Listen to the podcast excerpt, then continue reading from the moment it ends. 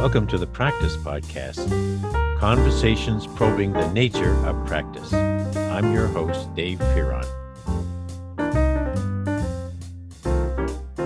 Well, in this conversation with my former student, Mike Hurczyn, I learned that there's an enormous worldwide following of every sort of motorsport that you can think of, from BMX bicycles to the fanciest, most expensive car on the Indianapolis 500 and everything in between. And that's his niche as a uh, developer, a marketer, and as a driver. So you're going to hear what basically a lifetime since he started this interest when he was six fascination and practical interest in motorsports. Sounds like when you listen to Mike Hurczyn. So here he is. Ladies and gentlemen, start your engines. Mike Hurczyn. Well, folks, you probably know if you followed this series that one of my favorite conversations to have is with a former student from Central Connecticut State University. And I have found one from a few years back, Mike Hurczyn. You remember when you graduated? Is it is it does that number come up uh, when I asked you? It's over 20 years now, but yes. yeah. And uh, at that time, and I'm, I still remembered Mike when I, and I still see him on LinkedIn and I have me have had him uh, in class as a guest. Uh, I've always remembered two things about Mike. One, he's very easy to listen to. He's a very clear, thoughtful speaker, which you're going to find out in a few minutes. And if I'm wrong, you can put put it in the comments after afterwards. But the other thing is that Mike's always like racing. He's always, uh, I remember he had pictures of, uh, well, maybe not racing cars, but exotic cars like fancy BMWs and stuff. And I'd come over to his desk while he, and I was trying to be brilliant and make huge uh, uh, comments about how to live life in a better way. And then Mike would be, his head would be down looking at race cars. Uh, we didn't have we didn't have much in the way of internet access back then for students. Uh, I'm teasing a little bit, but I think uh, one of the things that defines Mike's practice, to me at least, and we'll hear from him, is that uh, he's had a fascination with automobiles. Is that so, Mike? Very much so. Ever ever since I was uh, you know a little kid, one of my first photos I have is myself sitting on my my father's BMW 2002. At six years old, wearing a, a BMW like one piece uh, pajamas, pressing the what I thought was the horn of the car, but it was the little BMW roundel on the hood. And uh, you know, I think I was doomed uh, since since birth uh, to be a car guy. Yeah, and why Mike has had a, a number of uh, practices, small p, in regard to things that he has done since he graduated. It's always been in the marketing and sales theme. Uh, because you have to actually make some money, uh, and if you're not going to be driving a race car, uh, you know, from from graduation on. And even then, you don't always make much money. So you have to have a, a, a wherewithal and have a family and all the things that people want. But the car piece has stayed with you. And now tell us what you do about racetracks, races, race drivers. And I, I heard you say a social influencer who has a few more listeners than I do. yeah. So um, yeah, I mean, I currently act as an independent consultant for a number of racetracks, uh, Lime Rock Park here locally in Connecticut, and also Laguna Seca out in California. Uh, I also work with various race teams to try to help them uh, with their sponsorships, and and particularly uh, one influencer down in Florida, Adam LZ, who's a, a Connecticut uh, native, uh, moved down to Florida, but has 3.7 million followers on on YouTube. Has been his YouTube channel has been around for 15 years. Started in BMX and now is uh, car themed, and he does very well for himself, and also drives professionally. And so, uh, and and I do all of that while trying to maintain my own, uh, you know, professional racing career, which is is difficult because it's very expensive. and um, you know, it's it's one thing to get money for for other people, and it's it's a whole different ball of wax when you're trying to raise money for yourself as well. Are you are you racing at Lime Rock? Uh, I have uh, this year was I, I, did three professional races at the beginning of the year, but the the team couldn't afford to uh, to keep that program going. Um, I am going to be racing, hopefully coming up here on Labor Day at the historic weekend that they have uh, in, in, one of my old E30s, and um, yeah, so I, I, mean I try to get out there as much as I can. It's just a matter of um, you know finding the right opportunity and the right funding. Before we started the call, you you cited an, an article and a concept with me that I thought was sounded uh, quite good. And uh, was it deliberate practice? Is that the yeah, deliberate deliberate practice. And and so I'd have to read this article again because it's been a, a minute since I've read it. But um, it's basically the difference between it's by James Clear, jamesclear.com forward slash deliberate dash practice. And it's basically the concept of um, you know, going out and doing something for the sake of doing it like for example going out for a run and just jogging for 30 minutes a day versus uh, the deliberate action of training for a marathon and mm-hmm. trying to get yourself to a particular time. And, you know, uh, the examples here use it from Mozart, Picasso, and Kobe Bryant. But basically, mm-hmm. for me, deliberate practice is you're going out with a purpose and you're training to achieve a particular goal, not just going out to, you know, if you're practicing your golf swing and you're you're shanking the ball every time you do it, then mm-hmm. yes, you're practicing it, but you're not deliberately practicing to get better. And exactly, you're developing a very bad habit, which I finally overcame in in three seasons. Uh, well, I, I, think therefore uh, all all of your uh, interests since six uh, years, age six, in uh, automobiles, particularly highly engineered automobiles. You know, uh, with race cars obviously being among those, but not so much all. I mean, cars that were really intentionally and deliberately designed for people who have as their practice uh, winning races and or uh, driving in tours and other things where you've got to be rely heavily on the on the automobile uh, from start to finish. Uh, now, I've got to know what is it like for you once again when you get behind the wheel and, and they wave the flag to start a race. What what's going on in, inside Mike Hurczyn? So it's it's funny because I, have I've thought about this recently and, and the evolution of of how that happened. So I actually did my first track day at Lime Rock in in 1996. Mm-hmm. So it's it's been quite a while. I went BMW club racing, so I did a bunch of track days. Uh, you know, just just learning how to do all this. I did a little bit of club racing from 2004 to 2006, but then I bought a house and I got married and had kids, and that went on pause for a little mm-hmm. while. So while I was, you know, not being able to afford racing, I was still going to track days and and sitting right seat and teaching others how to do it. And so um, in 2016 is when I kind of picked that back up and, and found a way to have it funded and uh, I rented out seats and and um, really started to I, I kind of took it as this is my chance that I'm able to race and, and make something of it. And so I dedicated all of my being into making that happen.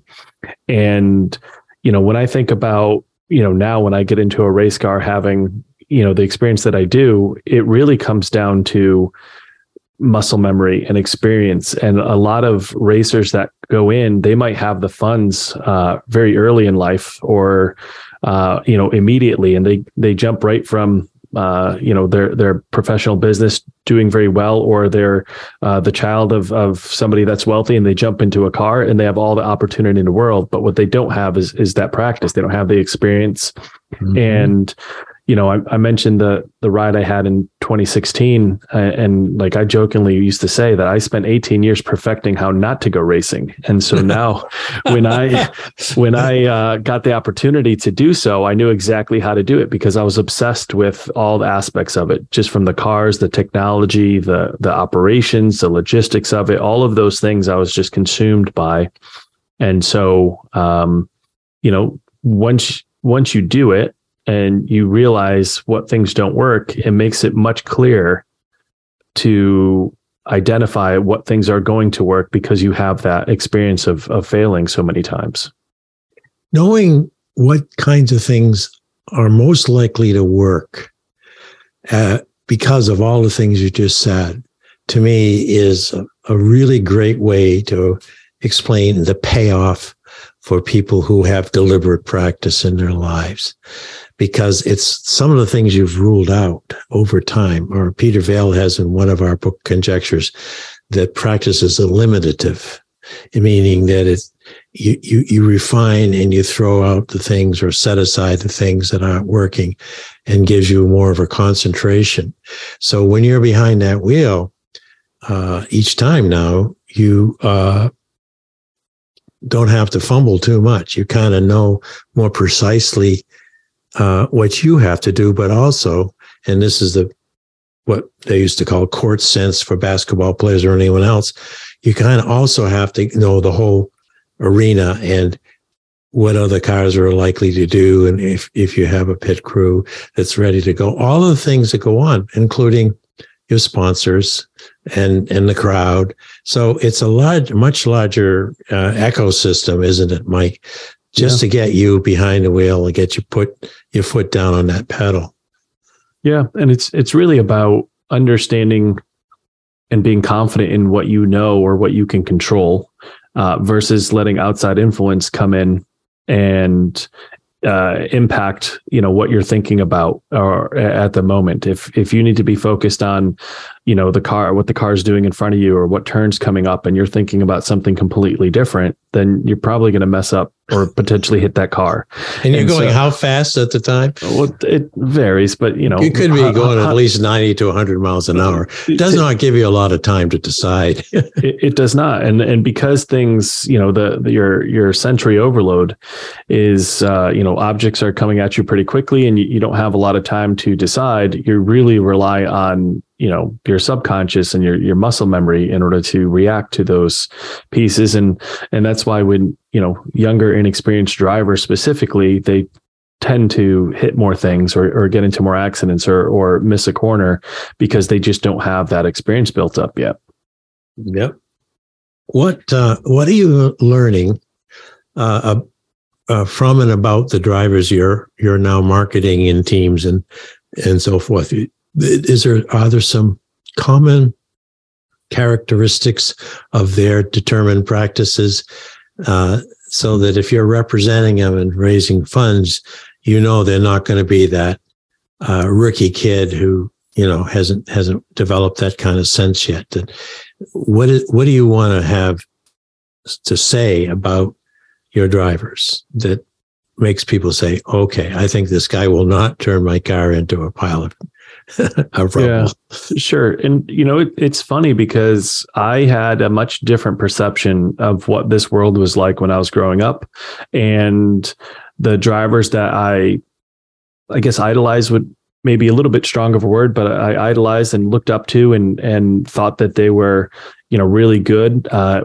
now being able to drive against them and compete against them and realizing which one of the ones were were really good and really fast and which one of the ones basically just bought their way in because of the way that motorsport is about the only professional sport where you can buy your way into a seat oh, whereas okay. you can't buy your way into the NBA you actually have to be good and and the play yeah. um, but in motorsport you'll see a lot of you know uh, successful business people that do this as a hobby and are into cars and you know they fund a lot of the the operations that go on there. And a lot of them are are you know good but this is not what they do for a living. And so uh, in terms of their practice they're still you know on on the early days of of their training, their muscle memory, and you know, typically what happens in the, the type of racing that that I do, endurance racing, is you have a an, a pro am environment where you have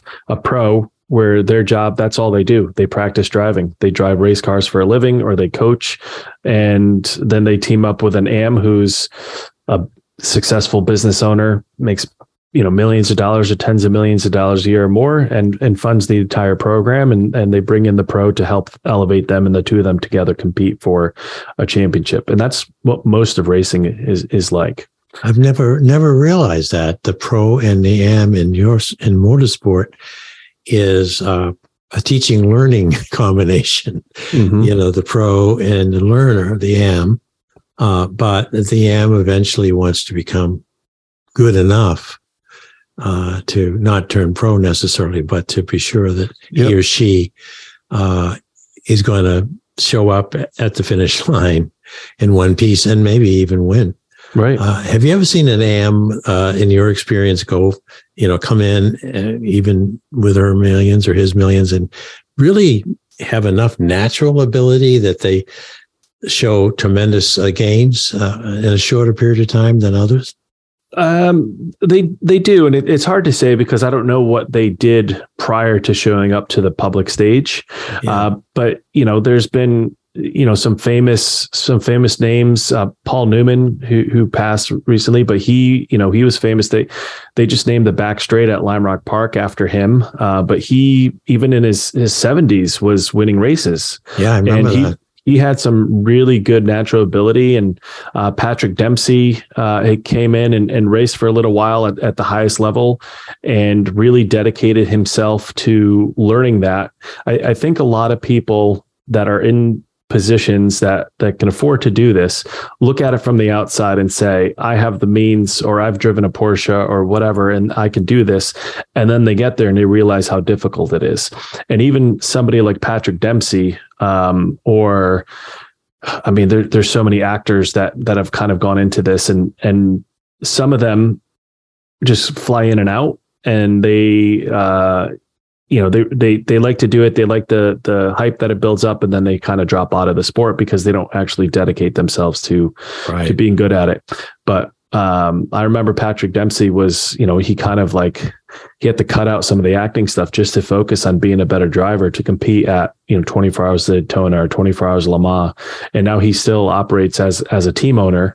Uh, don't know how much driving he personally does anymore, but it's it's it's very difficult. And I think that's the biggest part, the biggest wake up for anybody that tries to do it is realizing, you know, uh, uh, there's a new saying now. It's like we didn't do it because we uh, because it's easy. We did it because we thought it was going to be easy.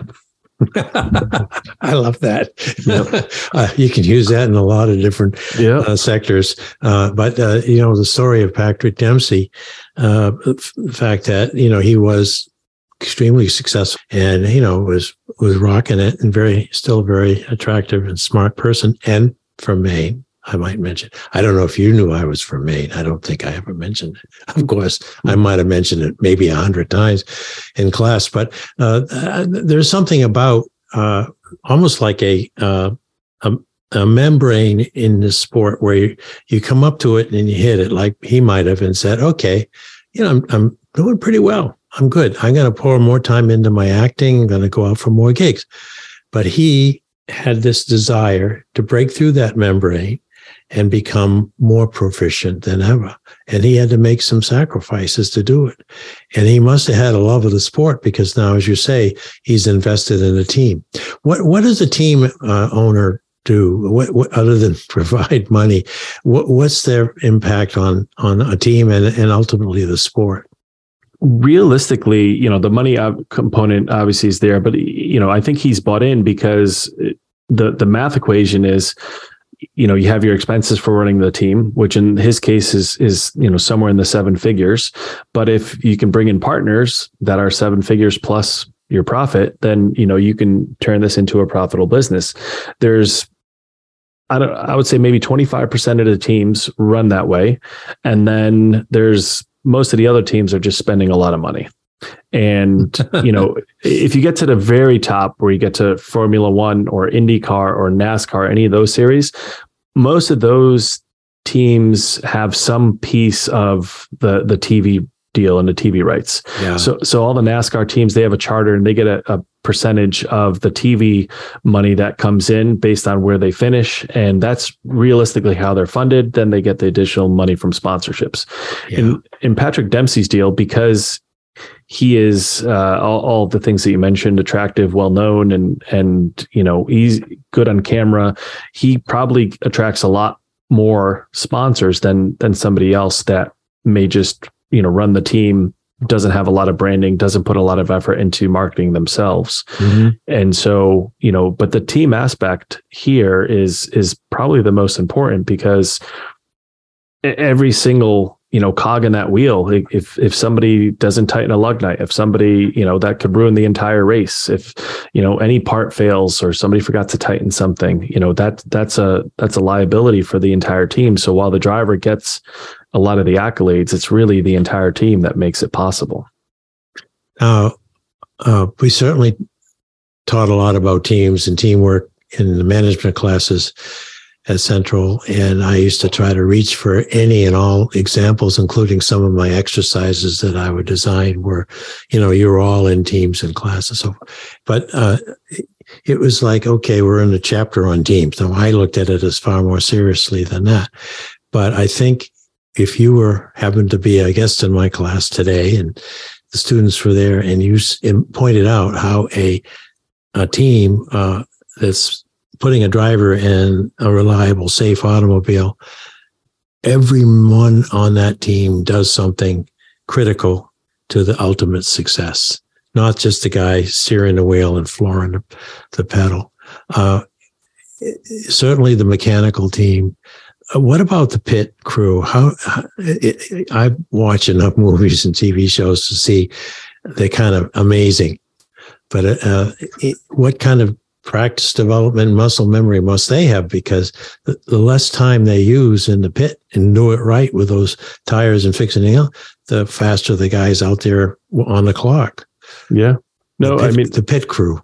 The pit crew specifically in, in NASCAR, IndyCar, Formula One, those are dedicated uh, you know, positions, dedicated roles within a team because in NASCAR, they're doing pit stops in the seven eight second range uh, mm. four tires and all the fuel Unbelievable. and if they can do it in six seconds and they can that one second will jump them ahead of so many teams and that finishing ahead of that many teams is worth let's just say a million dollars at the end of the year so it's really important for them to be as fast as possible and have a competitive advantage over their teams the the other teams are competitors because they will just move up the ranks that much higher and there's you know prize money associated with that. I think though the the biggest lesson here from a leadership perspective is that the team has to understand that they're part of a team. These are not people that are working for you, they're working with you and they need to understand that, you know, that they are part of a team and they are a crucial role because a lot of times their jobs are are thankless, they're they're not as visible, they're it's hot they're dirty you know they're underneath the car wrenching a lot and and you know they they kind of get looked down upon because they're you know maybe blue collar jobs. But realistically without those people being you know at the top of their game and feeling like they're part of the the bigger picture and the win you know they're gonna they're not going to work and operate at at their most effective level. And that's the part that is you can see I, have witnessed so many teams that kind of have, you know, a toxic attitude or or the the owner or the leader doesn't pay their their team well or or doesn't get them the the best accommodations and they're sleeping in air mattresses or doesn't feed them well at the track. And and those types of things just cascade down to you know people not being motivated to to be at their best and and affects the overall performance of the whole organization and, and what does the crowd do? They yell, they, they, they yell at the at the driver and, and say, "What's wrong with you? How come you're, you know, you're not, you know, even close to the middle of the pack?" Uh, and the driver's sitting in there completely dependent upon that somewhat failed team yep. and doesn't have the performance he needs from the vehicle and probably isn't all that motivated either if the right. owner's uh, kind of setting that culture.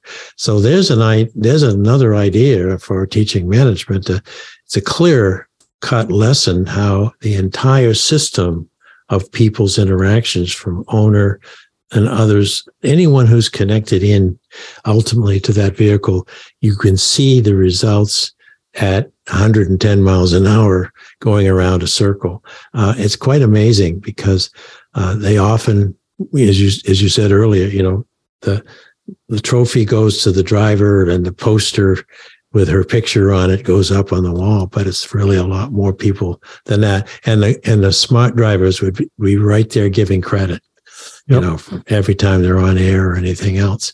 Uh, I'm, I'm curious about the pod, the influencer, your your uh, person in in Florida. Uh, it shows that there's I guess the jargon would be a fan base for motorsports and that he has tapped into it. But what, what are you discovering from his experience helping him with that, uh, with that cause that, that keeps drawing people and keeps so many hits coming on his website?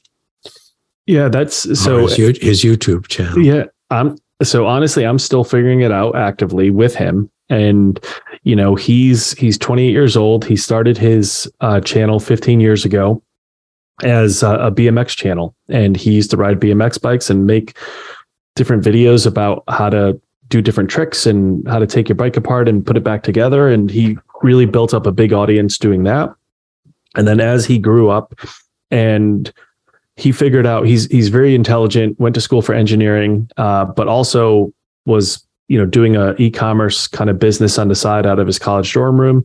He he bought his first house while he was still in college. He uh, was doing well enough where he didn't really need to you know do much with his college degree and he didn't want to push paper as an engineer so decided that he was just going to go all in on on what he was doing uh, through his youtube channel and as he grew up, he got more and more into cars, and his audience kind of grew up with him and was mm-hmm. also interested in learning. And there's a lot of crossover between you know the car scene and going to car shows and modifying your car with you know skateboarding or BMX or surfing or any of the alternative sports. Yeah, and um, he just really the, the biggest difference between him and other like if I tried to start an automotive channel now, I I just don't have that audience. And no, while, you got it's yeah, you start at zero. And, well, or your wife and kids and a couple of uncles, you know.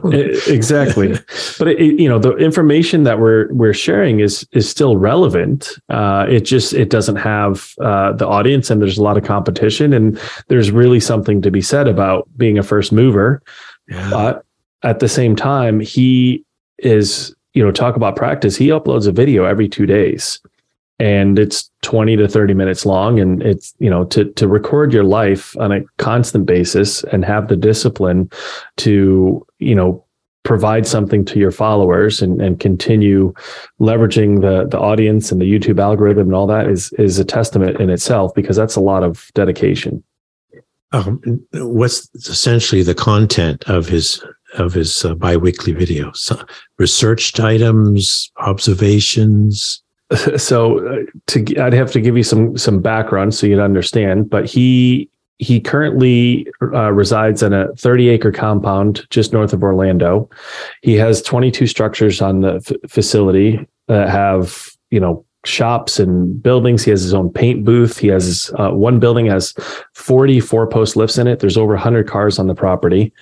And so, and, and two e commerce businesses that also reside on the property. And so he basically takes cars that he's interested in. A lot of them are, are, you know, rare or, uh, you know, unique cars from from the uh, Japanese domestic market, or race cars or drift cars and he works on them and then talks about what he's doing. And it's it's really he's taking people along with his journey. As he's learning he's explaining what he's learning and he's uh, you know acting as one with his audience. He's not talking down to his audience about this is how you do it. He's he's just taking them with him on his journey. And the the lesson that he kind of uh, taught me is he'll buy a car doesn't matter what it is, but he can buy a car for a hundred thousand dollars.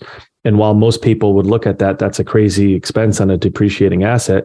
He will make, you know, two, two and a half, three times that on just the content he creates. So every time he buys a car, he makes it back, you know, two or three X because he's talking about it, making content, and then he can turn around and sell it for a little bit more, and that's where his, his opportunity and his his profit is coming from. What's his name again, so people can listen to it? Adam LZ. L Z. That's he just Yeah. letter L, letter Z. Yep. Adam L Z. Uh, I got to get a podcast with him. I'll follow up with you, Mike. Yeah. I'm watching my clock, and uh, I just we could do. I could run this for the whole day because you got so much going on, and you're very clear and quick with your answers, which I predicted at the beginning of our conversation, folks. Mike is succeeding as he always has. Mike, remember the time uh, uh, we brought you in? We, I was involved with the Travelers Edge program at the time, and I we brought you in to to, to talk to these kids about being on LinkedIn, about Mhm. having a LinkedIn profile. Now that was when linked what? Yeah. uh, but uh, most of the attention that I get to when I post about my episodes comes through LinkedIn and Facebook, but LinkedIn. So it's really come a long way. But you were one of the ones, I think this is your marketing cap that said, now, wait a minute, you've got to have a brand.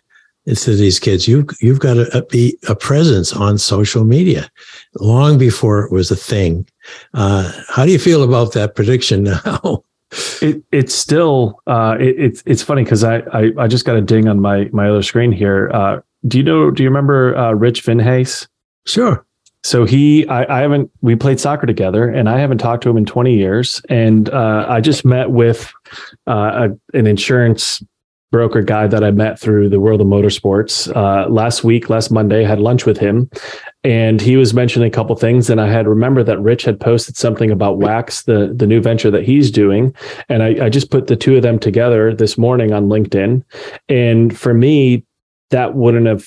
I don't know how else that would have happened unless we you know randomly crossed paths at a, a diner or a bar or something like that and we, we saw each other. But you know i i post what i'm doing uh you know not every day but when i have anything of significance i i try to keep my linkedin profile somewhat updated. And you know rich is is doing the same thing. And and you know by coincidence i i had lunch with this guy that the two of them should meet they do a lot of business with chubb insurance and um, I just put them together and, and we'll see where that goes. And, you know, hopefully they can, you know, do some business together.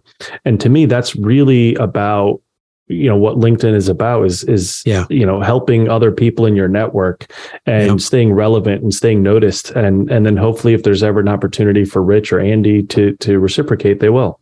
They will. And yeah, it, it, that's it's it's so basic to uh, the way business ought to be done, and, and in many many ways has always been done uh, through people uh, concern, seeing the possibility for another, not just yourself, and putting them together with someone who has a need, may or may not show up. Hey, you know, for for months or years, and then it clicks, and uh, and a lot of people get really good jobs that way. They think it's all about resume and all about that. But someone will say, Hey, I, I really think you should reach out to X or Y because he's got something you're looking for. And they reach through the sieve and ask someone if they would apply and, and so on and so forth. But so you, you did those students quite a favor. By now, Mike, many of them, particularly those who went to work for Travelers after Edge, have homes, kids, cars, and have enough money to go watch a race at Lime Rock. so there you go. Ultimately, someone sitting in that stand, maybe someone who helped at CCSU uh, in one of my classes or in the Edge program. So I want to thank you for that. And I want to thank you for this conversation. It's been terrific to see you again. Yes. Thank you for having me. I appreciate it. And anytime you need uh, somebody to talk about race cars, I'm happy to do so. Where we discuss practice with a capital P. If you'd like to hear more, listen in on Spotify, Automatic, and Apple Podcasts, or go to inactionresearch.com slash podcast dash page. And if you'd like to learn more about social action and the nature of practice, head over to inactionresearch.com for more information. Thank you for supporting this show. We look forward to hearing from you soon. Oh, and, and one more thing. Oh, good, I forget. The book on practice as a way of being is available now in digital form, something that would be new like podcasting to many of us. And it's uh, a great way of learning more and more about what this podcast presented when Peter Vaill and I originated it several years ago. So please come to www.mylibrary, one word, dot world slash practice, and you'll see what I mean.